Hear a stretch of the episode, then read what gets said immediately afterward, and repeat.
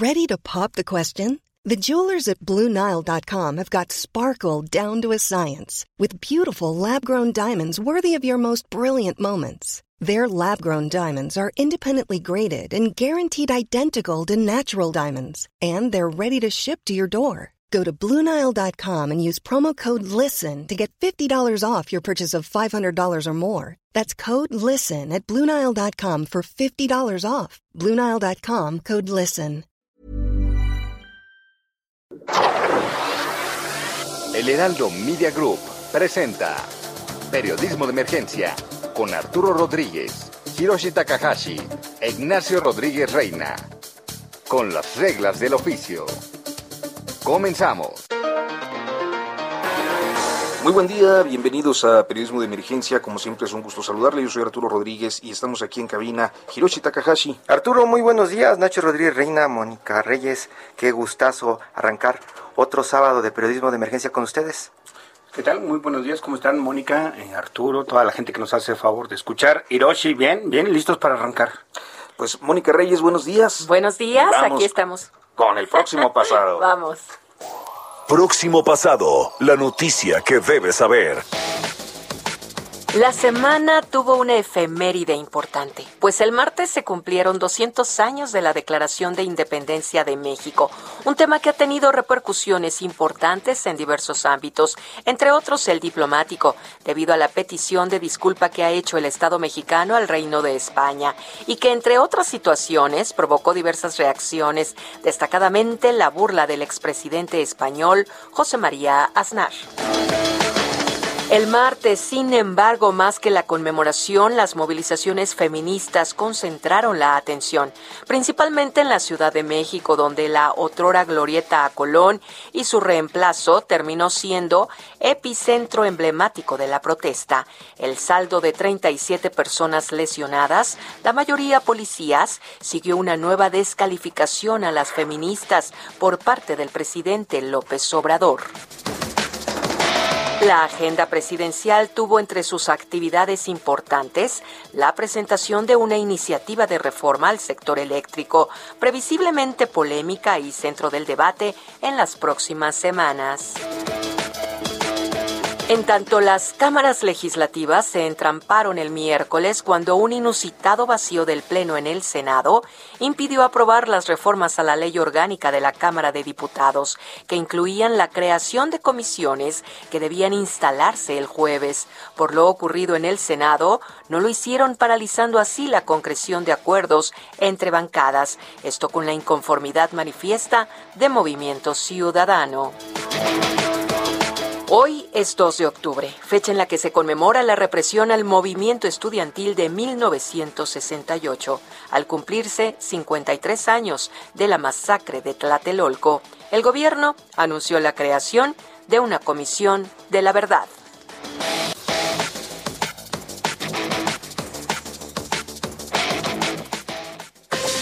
Con las reglas del oficio por El Heraldo Radio.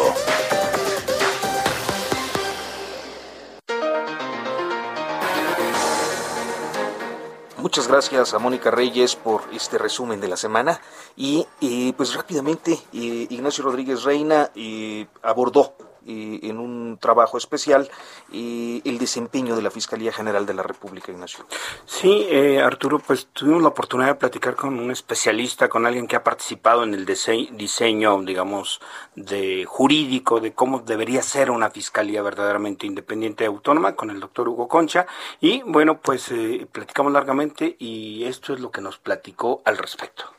Le agradecemos a, al doctor Hugo Concha que nos haya tomado la llamada, como siempre, pues para platicar con él. Él es investigador del Instituto de Investigaciones Jurídicas pues alguien que conoce muy bien, muy bien, digamos, los temas que queremos abordar. En esta ocasión, como lo hemos comentado, el tema de la Fiscalía General de la República se ha convertido quizá en uno de los elementos del debate nacional más relevantes en los últimos meses. Bueno, lo más reciente que es estas polémicas eh, peticiones para solicitar órdenes de, aprehensión contra miembros del Foro Consultivo de Ciencia y Tecnología, esta falta de transparencia, una respuesta de la Fiscalía General de la República a la solicitud para que diera a conocer las declaraciones de los militares implicados en el caso de Ayotzinapa, en la desaparición de los 43 estudiantes de la normal de Ayotzinapa, y en fin, bueno, eh, la polémica por el encarcelamiento y lo que parecería tiene tintes de una persecución contra su familia política, en fin, una, una cantidad de temas muy importantes. Así es que, bueno, Hugo, muchas gracias, muy buenos días, eh, bienvenido eh, y qué gusto platicar contigo nuevamente. El gusto es mío, Nacho, qué gusto estar con ustedes este, este, este sábado. Sí, y, y bueno, pues Hugo, ¿qué pasa con esta fiscalía? Sí, mira, yo creo que estamos presenciando un proyecto fracasado y lo tengo que decir así con todas palabras porque estoy convencido del mismo, el proyecto de haber creído que la autonomía de la Fiscalía General de la República, es decir, este cambio tan trascendental que fue la transición de una Procuraduría General dependiente del Ejecutivo Federal en un órgano constitucional autónomo, iba a ser la solución a nuestros problemas en materia de persecución e investigación de los delitos federales. La verdad de las cosas es que lo que hemos atestiguado por situaciones contextuales probablemente, por situaciones también personales quizá, es que estamos viendo una institución que está peor de lo que llegaron a estar las Procuradurías General de la República. Creo que eso hay que plantearlo y hay que plantearlo con todas sus palabras. Entonces estamos viendo una fiscalía en donde la autonomía se ha malentendido, se ha entendido como un espacio discrecional en manos del titular. Y si teníamos dudas de que esto era así, este, este fiscal modificó, mandó una iniciativa con el aval del presidente de la República al Congreso, que fue aprobado prácticamente sin mayores cuestionamientos, para modificar la ley. Y hoy por hoy abandonamos una ley que era, me parece a mí, progresiva, que buscaba innovar en el tema de la procuración de justicia, esto es la investigación y persecución de los delitos, y se abandonó y volvimos a un modelo, el que tiene la ley actual, la ley Gertz, que es un modelo totalmente discrecional, totalmente vertical, en donde el titular prácticamente es la última palabra en todo lo que ocurre en esa importantísima institución. Y eso, pues al final del día es lo que estamos viendo en numerosos casos que se han presentado en el país. Eh, el, el, avance democrático que representó, digamos, la elección de 2018, la consolidación de avances democráticos, apuntaba a que finalmente iba a aterrizar una fiscalía como la que la sociedad civil había estado empujando, independiente, autónoma, eh, que justamente buscaría eh, pues un ejercicio democrático de procuración de justicia. ¿Qué es lo que falló, Hugo? ¿Falló el diseño? ¿Falló la persona? El doctor Gert Manero es, digamos, el responsable de lo que está ocurriendo. ¿Cuál es tu opinión al respecto? Es una pregunta compleja, Nacho, y déjame tratar de explicar por qué. Yo creo que cuando hablamos del éxito de una institución, tiene que haber voluntad política por parte de los que la implementan de verdaderamente echar a andar, empujar, apoyar un diseño distinto de institución. Pero por las condiciones políticas muy específicas del país, el presidente nombró a una persona demasiado cercana, demasiado inexperta en el tema de procuración de justicia, aunque el señor ahora ya es un investigador nacional nivel 3, ¿no? Y se siente autoridad, en los temas. La verdad es que es una persona no solo inexperta, sino que en estos años ha incluso demostrado su ineptitud en el cargo. Entonces realmente estos controles creados en la Constitución, el diseño, pues nos falló. Nos falló porque teniendo una mayoría política como la que tiene el actual partido en el gobierno, todos estos controles se vuelven un poco simulación o se vuelven simple adorno, ¿no? La voluntad del presidente nuevamente imponiéndose ante todo. Lo que justamente ya queríamos dar un paso hacia adelante, no lo logramos. Y acabamos teniendo esta fiscalía. Sí, perdón, perdón. No, no, no. Me mencionabas tú que esto es una fiscalía unipersonal prácticamente, es decir, todo gira en la figura, eh, la figura de Alejandro Gertz Manero. Este, ¿A quién le rinde cuentas el fiscal? ¿Solo al presidente o a nadie? Es otra muy buena pregunta, mi queridísimo eh, eh, amigo, porque te voy a explicar qué sucede. El fiscal general de la República, de acuerdo con lo que señalaba la ley orgánica original, tenía que rendir cuentas primero ante un consejo ciudadano eh, que existía ahí. Y segundo, ante el propio Senado de la República cada año cuando presentaba su informe y su plan de persecución penal. Estos eran algunos de los controles que tenía aquella ley. Era una forma, creo yo, moderna de plantear a un fiscal que si bien era autónomo, no quería decir que era impune ni que era totalmente arbitrario en la toma de decisiones, sino que tenía que rendir cuentas al propio aparato construido alrededor de esta fiscalía, al Congreso, al Senado y a un Consejo Ciudadano. Estas figuras, esto nunca se cumplió. Las cosas que se establecían en esa ley, se establecía que tenía que elaborar un plan de persecución penal y esto no era cosa menor. Lo que se buscaba era olvidar esta vieja burocratización departamentalizada de la, de la Fiscalía, antes Procuraduría, en donde las distintas unidades están peleando por recursos humanos, financieros y materiales, y más bien optimizar los recursos que tenía la nueva Fiscalía para, de acuerdo a ese plan de persecución penal, poder atajar los principales fenómenos delictivos del país. Esto era una, creo que una muy buena idea y además iba a tener el consejo y la aprobación de un consejo ciudadano. El plan de persecución penal nunca se elabora, Gertz nunca quiere elaborarlo.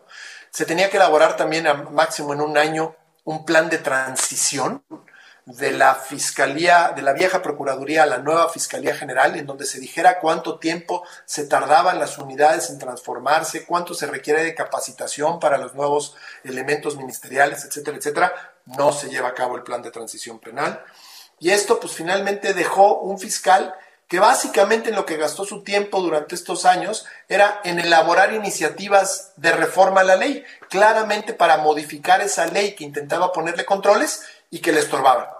Hay que recordar que el 15 de enero del 2020 presenta una primera iniciativa junto con Julio Scherer, que después tuvo que negar que no venían de sus oficinas, porque eran ridículas muchas de las cosas que establecía ese proyecto de reforma. Esto se abandonó, pero al poco tiempo es cuando finalmente va a aceptar que sí se está elaborando ahora sí una iniciativa de cambio de ley. Iniciativa que finalmente en marzo cuajará y pasará prácticamente sin mayor discusión. Esta nueva ley, que es la ley actual, ya no es simulación. La, anterior era el fiscal que no obedecía la ley y que hacía lo que quería y se ponía a jugar al legislador.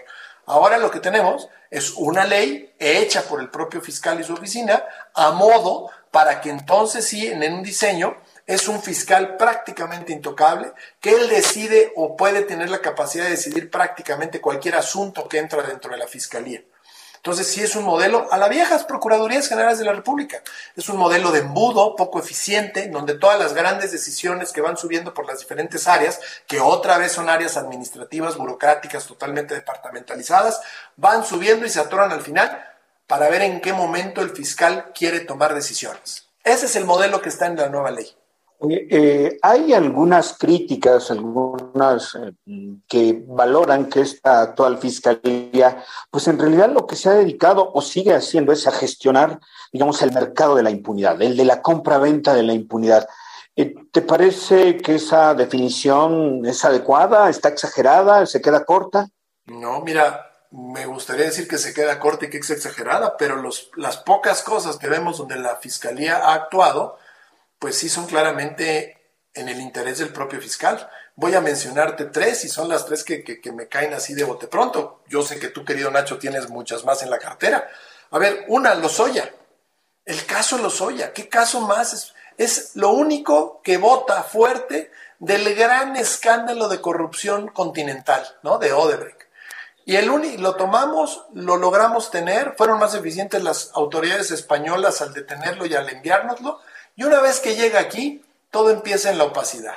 Se empieza a manejar que se le va a aplicar un criterio de oportunidad, que la verdad de las cosas que si somos rigurosos con lo que marca el Código Nacional de Procedimientos Penales, ni siquiera habría posibilidad de aplicarle el criterio de oportunidad, porque es un asunto eh, evidentemente de interés público y esos están exceptuados de poder aplicarles el criterio de oportunidad, pero eso no le importa a la Fiscalía.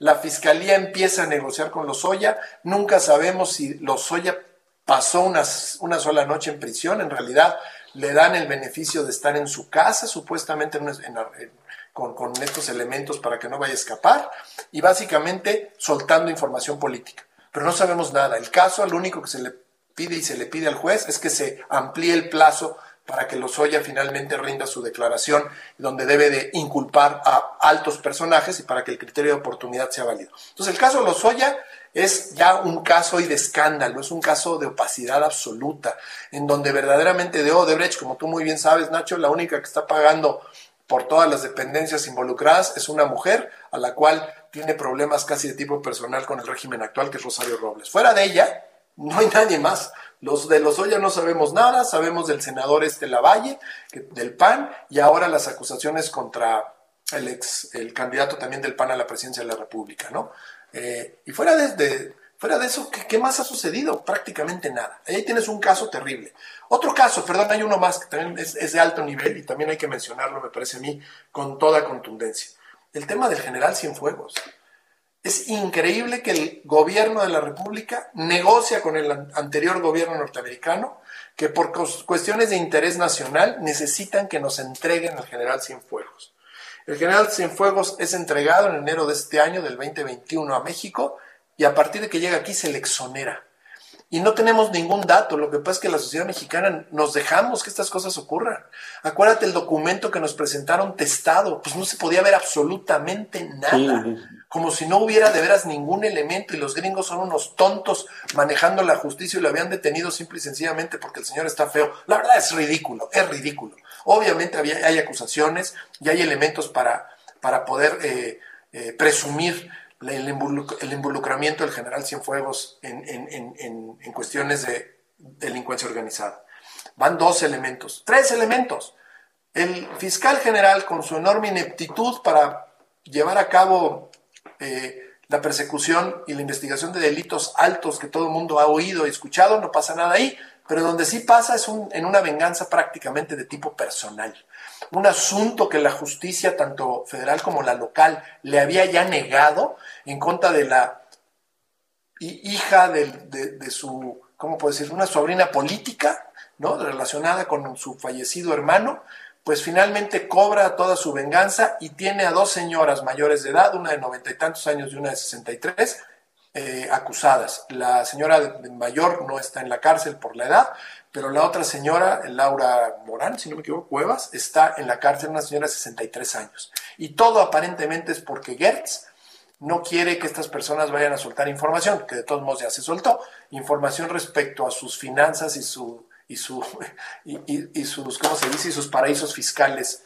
eh, por millones de dólares en otros en otros países, ¿no? Eh, ahí sí parece que hubo la justicia. Y ahora últimamente otra vez parece que aparece la justicia cuando, cuando Gertz quiere que aparezca, en contra de 31 académicos que no sabemos todavía bien qué es lo que está de fondo, pero es ridícula la acusación, es un auténtico disparate, que a 31 académicos, que, que nos pueda gustar o no, lo, quizá lo que hicieron, que estaban cumpliendo con algo que la ley les permitía, y prácticamente hoy en día están acusados de los más altos delitos, de delincuencia organizada, de operaciones con recursos de procedencia ilícita, ¿no? Y todo porque Gertz, pues, o, debe el favor a la señora del CONACID porque lo, hizo, y hay que decirlo así, lo hizo brincándose un auténtico examen tanto en forma como en fondo para hacerlo investigador nacional 3 sin tener mérito alguno.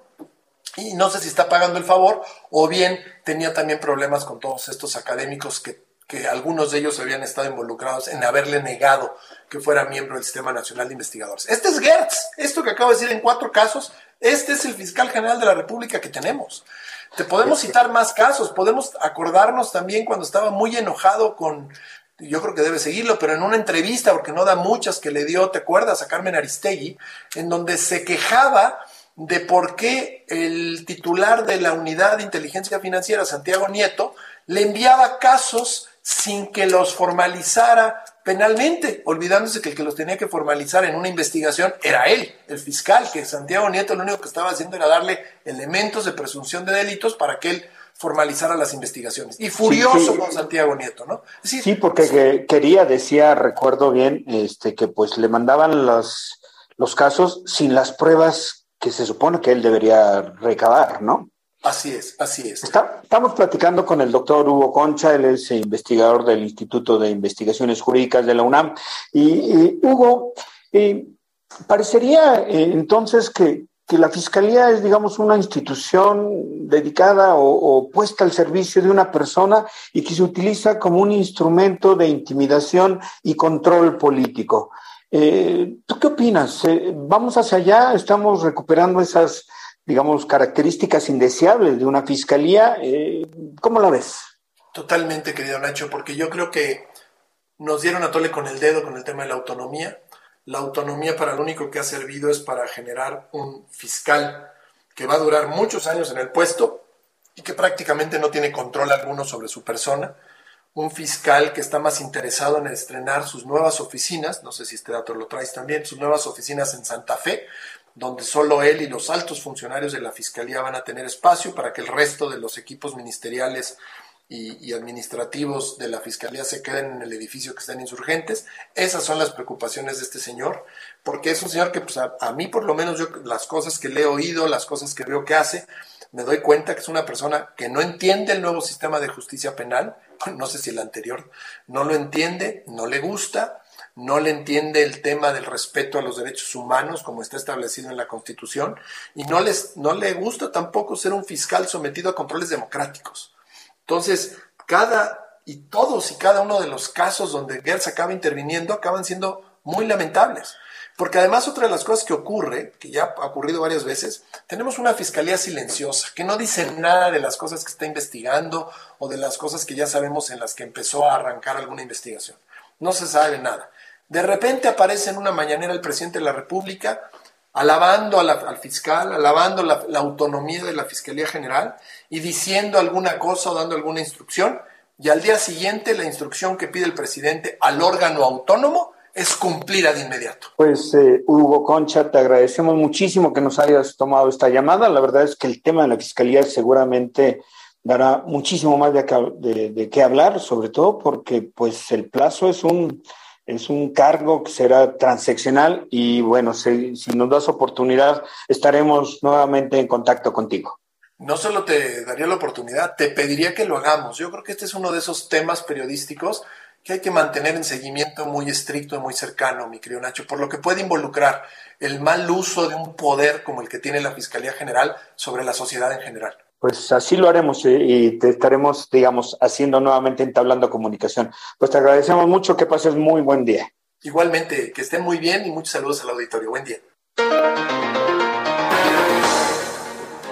Pues bien, la entrevista con Hugo Concha que realizó nuestro compañero colega Ignacio Rodríguez Reina, eh, justo en el día en el que termina la causa sobre los científicos del, Foro Científico, Consultivo Científico y Tecnológico y dos días antes, tres, de que sea la comparecencia de Ricardo Anaya. Así es, vamos a ver qué pasa. Por lo pronto ya eh, los jueces dijeron no a las órdenes de aprehensión contra los miembros del Foro Consultivo. Vamos a hacer una pausa, Hiroshi Ignacio, y en unos momentos continuamos en Periodismo de Emergencia.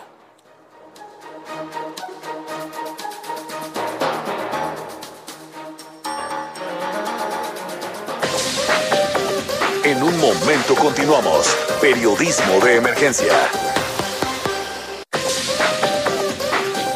Regresamos con las reglas del oficio. Soriana sabemos lo que te gusta. Aprovecha un 3x2 en variedad de panqués bimbo y pastelitos pingüino marinela. Sí, 3x2 en variedad de panqués bimbo y pingüinos marinela. Soriana, la de todos los mexicanos. octubre 4, aplica restricciones. Aplica en Hiper y Super. 10 de la mañana con 30 minutos, continuamos en periodismo de emergencia y lo decía Mónica Reyes en el próximo pasado, esta semana, pues eh, tuvo como uno de sus eh, eventos o de sus actividades y, hechos políticos eh, gubernamentales relevantes la presentación de una iniciativa de reforma eléctrica por parte del presidente López Obrador. Hiroshi Takahashi, tú que le sabes muy bien al sector energético.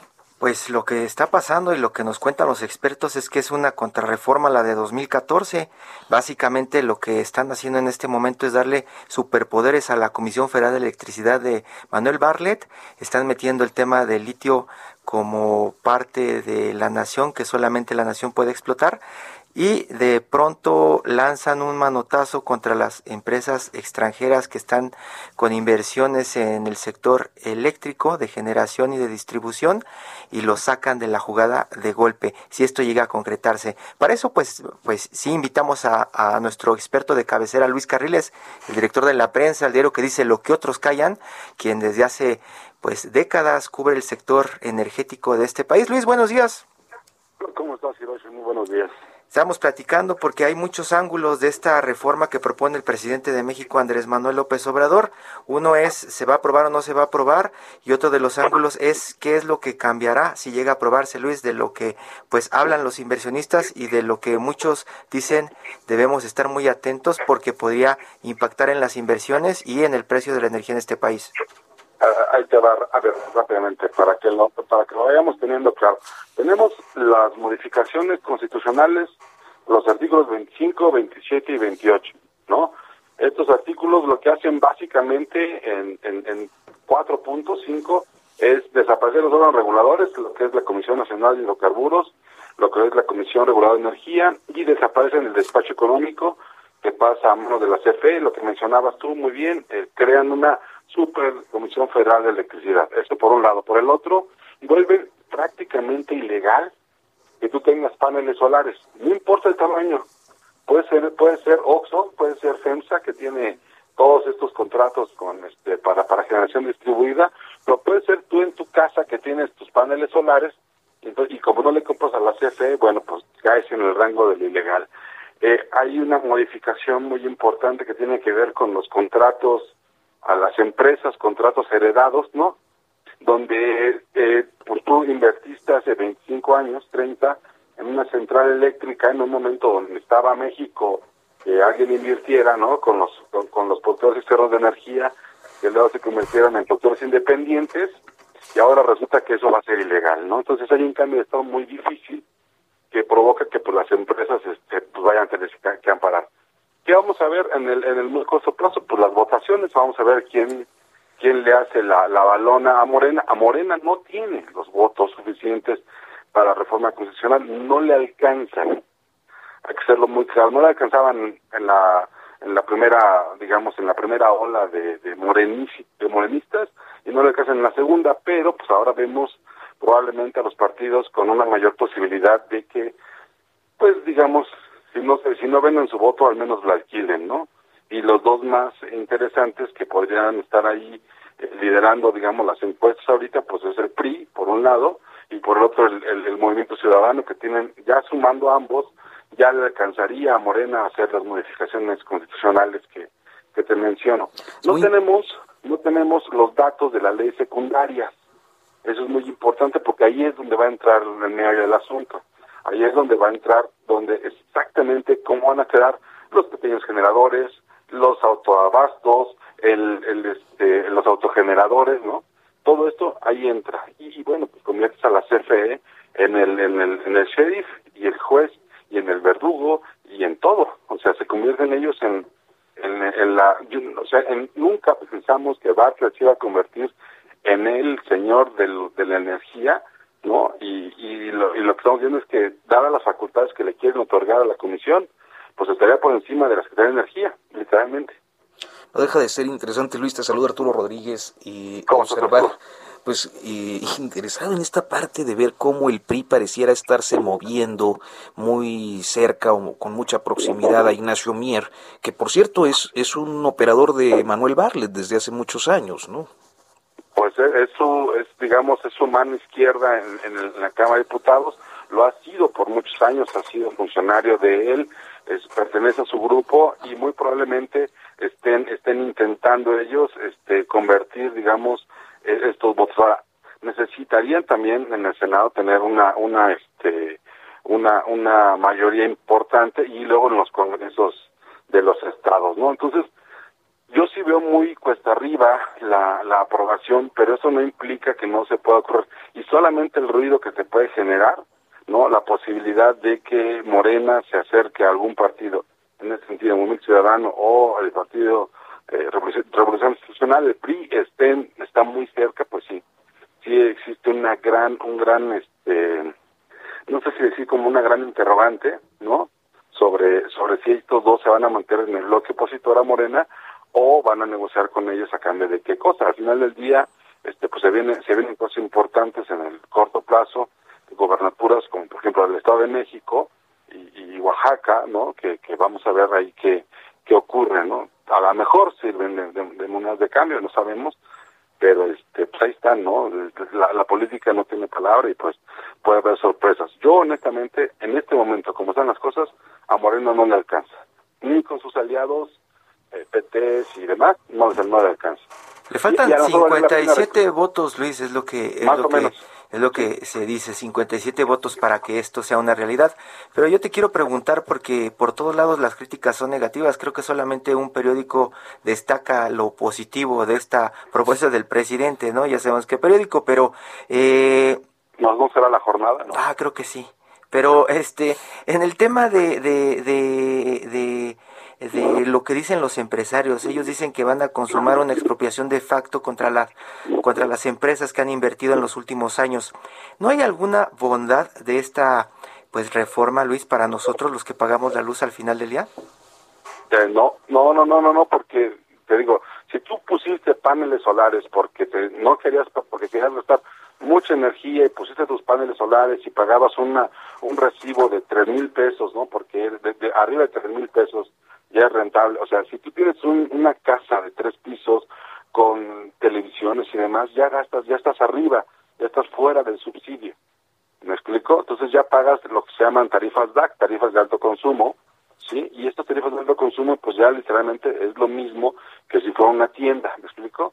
Entonces, esta, estas casas que pusieron sus paneles solares, ¿no? Para, para, para, para no pagarle, para no pagar luz tan cara que le que invirtieron 70, 80 mil pesos en el, en el mediano plazo les iba a salir gratis después, este, pues ahora van a ser como está como está planeada la, como está planteada la, con las reformas ilegales, ¿no? O sea, tú tendrías que venderle a la CFE y la CFE te la tendría que revender a ti forzosamente con todo lo que el gasto administrativo que esto implica. Tú, tú tendrías que ir a hacerle un contrato para, para que la CFE te devolviera la luz que tú generas.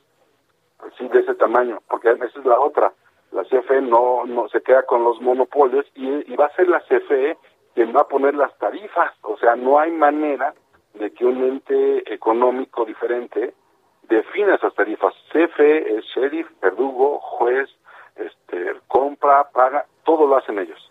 ¿no? E, eso sí, curiosamente no desaparecen este, la, la parte de toda esta parte de competencia donde podría, podrían los privados participar más barata. Y ese es el otro tema.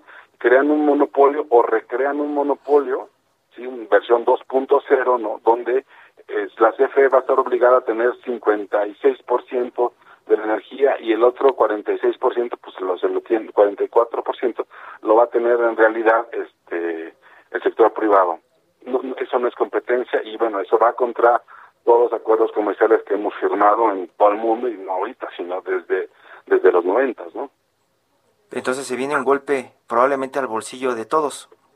El, hay, hay tres cálculos que ayer nos pusimos a, a Hay tres cálculos que están haciendo. En el caso de, la, de, la, de las tarifas de alta tensión, el golpe podría, ser de hasta 25% de incremento en las tarifas de un de un momento a otro. En el caso de las tarifas comerciales de media de media tensión, el golpe podría ser de hasta 33%. Y en el caso de los usuarios este, domésticos con subsidio, el subsidio podría mantenerse, asumiendo que el, subsidio se mantenga sin cambios, sí, este, estarían estaríamos viendo por lo menos un aumento en el consumo, en el gasto de las familias de hasta 20%.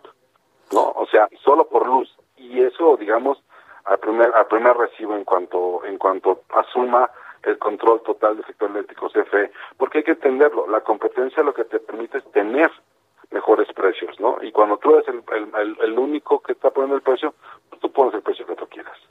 Pues Luis Carriles, colega amigo, muchas gracias por explicarnos, tomarnos la llamada en esta mañana. Gracias Luis, buenos días. Lo que necesiten, muchas gracias. Hasta pronto. Hiroshi Takahashi. Hiroshi. Con las reglas del oficio por El Heraldo Radio.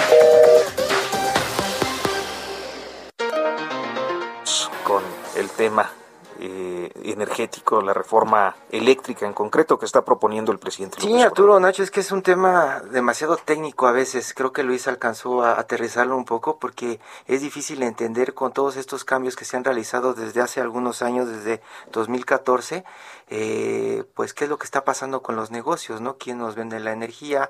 ¿A quién le compra? Eh, ¿A quién le compran las empresas? ¿Cuáles son las firmas que ya invirtieron para el desarrollo de energía en este país? Eh, los entes reguladores para que funcionan. Yo creo que es complejo porque también tiene un lado que yo creo que no podemos perder de vista y es también, digamos, estos ciertos modelos de asociación público-privada en el que hay que decirlo claramente también había abusos, excesos de parte de grandes multinacionales de incluso generadoras de parques eólicos. Es decir, nuevamente parecería que este gobierno prefiere cortar con un machete en lugar de revisar lo que no funciona, los excesos, digamos, estos contratos que sí en verdad eh, favorecían principalmente la iniciativa privada, ¿no? Sin que el Estado y los ciudadanos pues tuviéramos algún beneficio realmente y, y, concreto. Entonces, creo que hay una parte también que, que sí era necesario revisar, pero pues nuevamente se apuesta por tirar el árbol en lugar de ver exactamente qué es lo que, que debe eh, corregirse, mejorarse, cambiarse, ¿no? Tenemos en la línea telefónica a Javier Estrada, quien es excomisionado de la Comisión Reguladora de Energía y de la Comisión Nacional de Hidrocarburos. Javier Estrada, muy buenos días. Gracias por tomarnos la comunicación. Se saluda Arturo Rodríguez. Hola Arturo, mucho gusto. Saludos a todos. Javier, muy buenos días. Eh, estamos tratando de entender esta parte técnica. ¿Qué pasa si desaparece eh, la Comisión Reguladora de Energía, la Comisión Nacional de Hidrocarburos y todos estos pues órganos que revisan como el Centro Nacional de Control de Energía, CENACE? Bueno, nos tomó muchísimos años de debate y de esfuerzos legales y cambios constitucionales darle fuerza a estas instituciones que iban a permitir complementar la inversión que tenemos en el sector energía y también ayudar a transitar hacia las mejores prácticas y a las mejores tecnologías que estuvieran disponibles. O sea, darle un dinamismo que había perdido ya el sector energético nacional.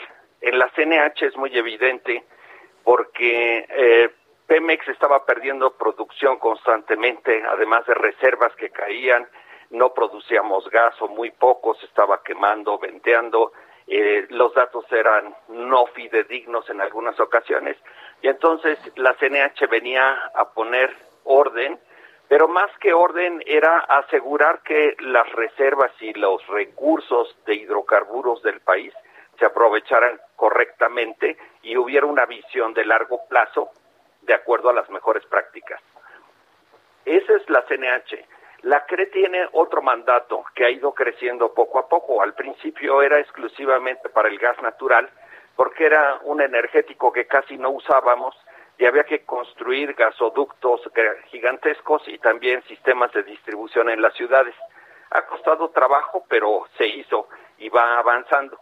Sin embargo, después vino una reforma energética, si quieren, ahorita hablamos de ella, y se le agregó además otras responsabilidades para los petrolíferos, es decir, las gasolinas, el diésel, la turbocina, todo esto, los almacenes para estas cosas y también para eh, los canales de distribución como son las gasolineras, además de la electricidad, que en donde se hizo un cambio radical de cómo funcionaba ese sistema. Básicamente esas dos instituciones nos estaban dando certidumbre de que íbamos en camino hacia una mejor eh, estructura del sector energía, más competitiva y con las mejores prácticas. Esa era la idea. Javier, te saluda Ignacio Rodríguez Reina, buenos días. Eh, Habría que decir también que no es algo inesperado. El presidente había estado señalando ya con anterioridad, digamos, un poco su, su molestia. Por lo menos recuerdo que ha mencionado varias veces a la Comisión Nacional de Hidrocarburos, señalando que pues prácticamente era un organismo casi casi lo decía así, al servicio de los grandes, de los grandes consorcios petroleros internacionales, que además decía ni siquiera invertían, no estaban produciendo y realmente habían, digamos, eh, aprobado o empujado la aprobación de la reforma energética de 2014, básicamente para despojar al Estado. Tampoco era nuevo el señalamiento del presidente, ¿no? Tienes toda la razón. Esto ha sido una bandera del presidente desde mucho antes que fuera elegido para eh, el Ejecutivo Federal. Y efectivamente ha sido una postura que se ve como algo que va a continuar. Parecía ya, parecería ya una preparación para las siguientes elecciones, inclusive. Entonces, eh, no es de que la Comisión Nacional de Hidrocarburos se hubiera creado para eso. Más bien en 2013 se le dio un nuevo mandato, ¿se acuerdan ustedes tal vez? Que era primero nada más una comisión que veía cuáles eran los recursos nacionales y por qué se explotaban bien o mal y si había algo importante que llevar a cabo. Pero después de 2013 efectivamente se abre la inversión y se hace todo un aparato complejo de bloques que se iban a licitar y se hizo de manera bastante transparente. Entraron pocas empresas, se dieron solamente 111 contratos, Pemex participó, hizo algunas alianzas. Realmente sería una exageración decir que estas empresas están dominando al sector cuando la mayor parte se iba a Pemex. Lo que sí sucedió en medio fue algo desafortunado, es que se debilitó mucho a Pemex con una deuda gigantesca y con incapacidad para poder seguir aumentando la producción cuando ya había llegado un piso de casi la mitad de lo que fue cuando llegó a su pico. O sea, de 3 millones 400 mil llegó a menos de 1.600. Entonces, ese es uno de los retos que se tenía que solucionar. ¿Por qué desaparecer la CNH? Sigue siendo un misterio, porque estaba dando buenos resultados para el país al traer una mejor eh, estructura de regulación. Pues y, el tema, y creo que hoy nos eh, coloca frente a estos dilemas de los que ya nos vienen hablando, porque por un lado, eh, mucho de lo que se ha hecho en el sector energético, en el eléctrico en particular, tenía esta orientación de que cuando era absolutamente todo para estatal o gubernamental, había mucha corrupción y luego eh, ahora con las participaciones privadas eh, encontramos que también está el señalamiento de que hay mucha corrupción. ¿Cómo conciliar estas posiciones que tienen un alto ingrediente ideológico? Eh, es difícil porque los dos modelos, es decir, el que es de mercado y que de alguna manera permite ir mejorando unas estructuras de control para las empresas operadoras, eh, se enfrenta ante una visión de soberanía, eh, es decir, de autarquía, de encerrarse en uno mismo y de no necesariamente compartir ni los conocimientos, ni los recursos, ni las utilidades, ni las inversiones, nada.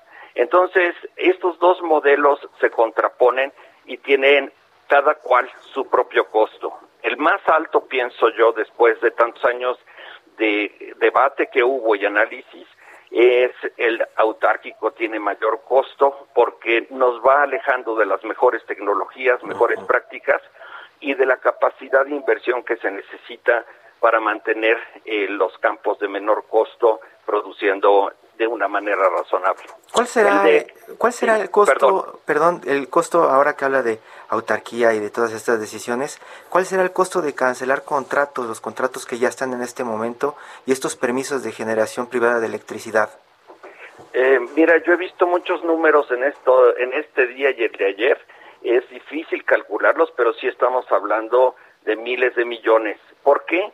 Porque no solamente son los activos, sino que los contratos generan flujos de ingresos y además de tienen riesgos propios como deudas que se contrataron, etcétera, que van a ser tema de los amparos o de las demandas o de la protección que va a buscar las empresas que han invertido en el extranjero para que también se les apoye desde allá. O sea, va a ser un tema complejo que le puede costar mucho al país tal vez mucho más que otras decisiones que haya tomado.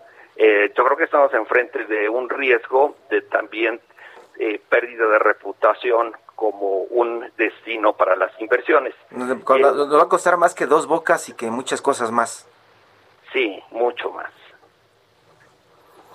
Eh, Javier, uno también, digamos, de los argumentos del presidente, ahorita estaba escuchando, es que la Comisión Nacional de Hidrocarburos tampoco había, eh, aunque había participado en las licitaciones de, las, de los bloques, de las zonas, pues eh, los resultados eran, y se ha quejado también de eso reiteradamente, pues bastante pobres. mencionaba algunas cifras de producción concretas que decía que eran muy bajas, que no había verdaderamente exploración y que simplemente se estaba haciendo un reparto, de alguna manera especulando con un futuro en el que sí quisieran y debieran y que eso explicaría justamente un poco los bajos niveles de producción del país en su conjunto. Mira, por definición, las licitaciones se hicieron para encontrar el petróleo que todavía no se identificaba. Casi no se había explorado en el país ni se había hecho sísmica. Entonces teníamos que pasar por un proceso bastante largo, que era primero identificar las reservas, la segundo los bloques más prospectivos, tercero efectivamente en cada bloque encontrar el potencial de producción que tiene y en dónde exactamente se encuentra, el costo después para desarrollarlo, tener las cadenas productivas para hacerlo y finalmente empezar primero a asegurar que está ahí el petróleo y, o el gas y después ya viene la producción. Entonces es un poquito manipular el debate, decir que estas empresas no estaban produciendo cuando no era ese su propósito principal. Es interesante, sin embargo, que para final del sexenio estarían produciendo más de 200 mil barriles de petróleo por día. Y eso compara mucho con el crecimiento que está teniendo supuestamente el programa de Pemex, que no logra aumentar del 1.7 millones de barriles por día, a pesar de una importante inversión que se hace y descuentos que le hace Hacienda también en sus niveles de pago de impuestos. Es, todo eso se debe comparar también. Pues es prácticamente uno de los temas que seguiremos abordando, Javier. Eh, ojalá podamos platicar en una siguiente entrega porque es interesante también saber si esto llega a pasar, cómo nos va a afectar a los consumidores de energía en este país. Tienes toda la razón. Mira, yo creo que nos enfrentamos a que va a haber subsidios cruzados dentro de la CFE. Las plantas menos eficientes recibirán ingresos de aquellas que son mejores y también habrá eh, menos oferta de plantas renovables que habían demostrado tener un bajo costo. Todo eso efectivamente va a repercutir en mayores tarifas. Lo mismo va a sucedernos con algunos petrolíferos. Javier Estrada, excomisionado de la Comisión Reguladora de Energía y también de la Comisión Nacional de Hidrocarburos, muchísimas gracias por tomarnos esta llamada. Gracias a ustedes por llamar. Muchas gracias. Buenos días. Y bueno, pues nos vamos. Mañana vamos a tener eh, pues eh, también un programa, eh, creo que con información muy variada y le vamos a dedicar un amplio espacio al 2 de octubre, el, que es hoy la conmemoración de los 53 años desde la masacre estudiantil de Tlatelolco. Va a estar nuestro amigo Jacinto Rodríguez. Sí, y vamos a atacar otros temas también. Así es que bueno, los esperamos mañana y les agradecemos muchísimo el favor de su atención. Ojalá no haya sido muy denso este programa, que eran temas muy técnicos. Gracias, hasta pronto. En Soriana darle más a tu familia es muy fácil. Por eso aprovecha que la carne de res para asar está a 144.90 el kilo. Sí, carne de res para asar a solo 144.90 el kilo. Limitado a 3 kilos por cliente. Soriana, la de todos los mexicanos. Solo octubre 2. Aplican restricciones. Aplica en Hiper y Super.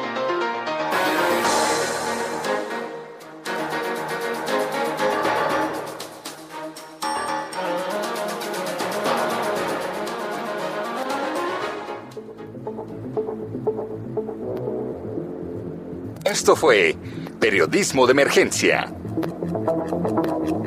Con las reglas del oficio. Heraldo Media Group.